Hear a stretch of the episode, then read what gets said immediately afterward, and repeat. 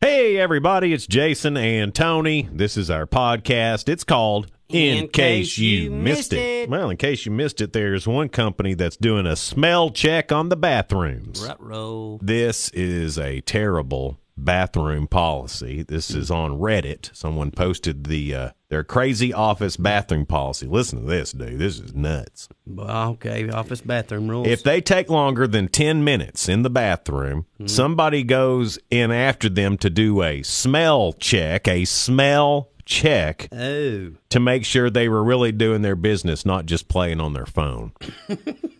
the sign there's a sign on the bathroom door. It says if in bathroom for more than 10 minutes, a smell check will be completed to ensure the employee was not sitting there on their phone. If it does not stink, if there's no stink, employee's name will be reported to the office. well, there's no way you can use this with women though. When they get done, it always right. smells like cinnamon. Right. Or, And I don't think they are following the rules because um, the smeller's the feller. duh. police found a dead guy in the deep freeze. So uh, in Salt Lake City, Utah, police there discovered a body of a man who'd been in his wife's freezer for 10 years. What? The uh, frozen body of 69 year old Paul Edward Mathers was in a deep freezer located in a utility room in his wife's apartment. They found last month she passed away inside the apartment. So uh, went in there and they were looking around and poof, there's Paul Edward there in the there in the freezer. Ten years Mm-hmm. she kept him in the freezer. Yeah, I don't know how she had room for anything else. Well, I was thinking of my granny's freezer. Mm-hmm. In ten years, you know how many times we used to go get ice cream and Oh, yeah. Cool Whip and Right. things. We'd have noticed Grandpa. You'd have seen him there. Yeah, you'd have moved some some beans over or some ground beef and There's, There's Grandpa. Pa, there's Pa, but uh, the police they they have no idea why she kept him or why he was in there. But I think he's just in there chilling. Jason. A brand new Tony Tales for you today. Hope you like it. And now, Tony Tales with Tony.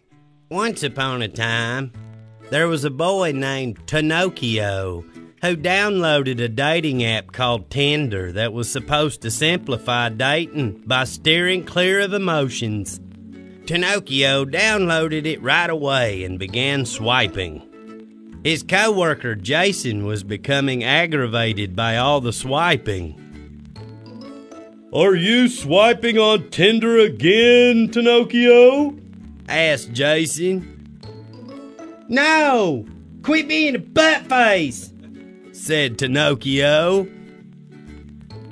But when he said no, Pinocchio's finger grew six inches. See, Pinocchio, you were lying, said Jason.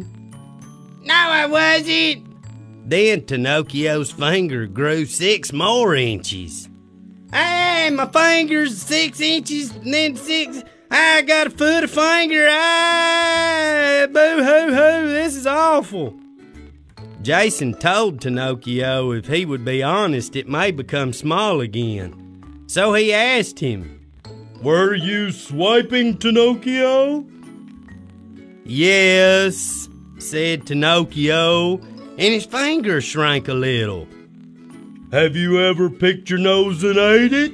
asked Jason. Yeah, said Pinocchio, and his finger shrank all the way back down to normal. Thanks for teaching me about honesty, Jason, said Pinocchio. Then the two held each other in a real long, manly embrace. the end. Here's today's word of the day. I love D's words of the day. And now, to expand your vocabulary, Jason and Tony present Tony's word of the day. These pecan crushers.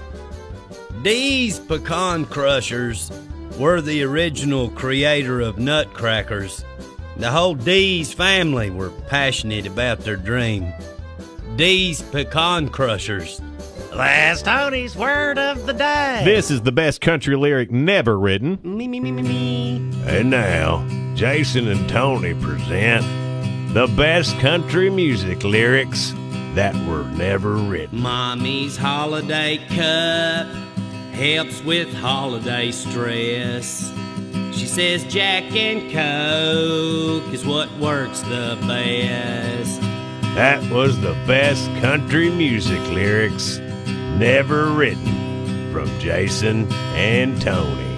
And we'll leave you with today's Real Good. This is a case of instant karma, the good kind. Okay, let's have it. There's a 15 year old girl named is Hannah Roundtree, and she lives in Roseburg, Oregon. Mm-hmm. And uh, she decided to donate some of her time by volunteering at a local animal shelter. That's great. Oh, that's Way to sweet. go, Like a Hannah. Little Hannah. Uh, the shelter is called Saving Grace Pet Adoption. And on her Mm-hmm. second day, she noticed a cat that looked kind of familiar because it was her cat that went missing years ago. Get out of here. His name is Spunky. He ran off while her family was away on a trip three years ago. Oh my gosh. And they searched for months, couldn't find the cat.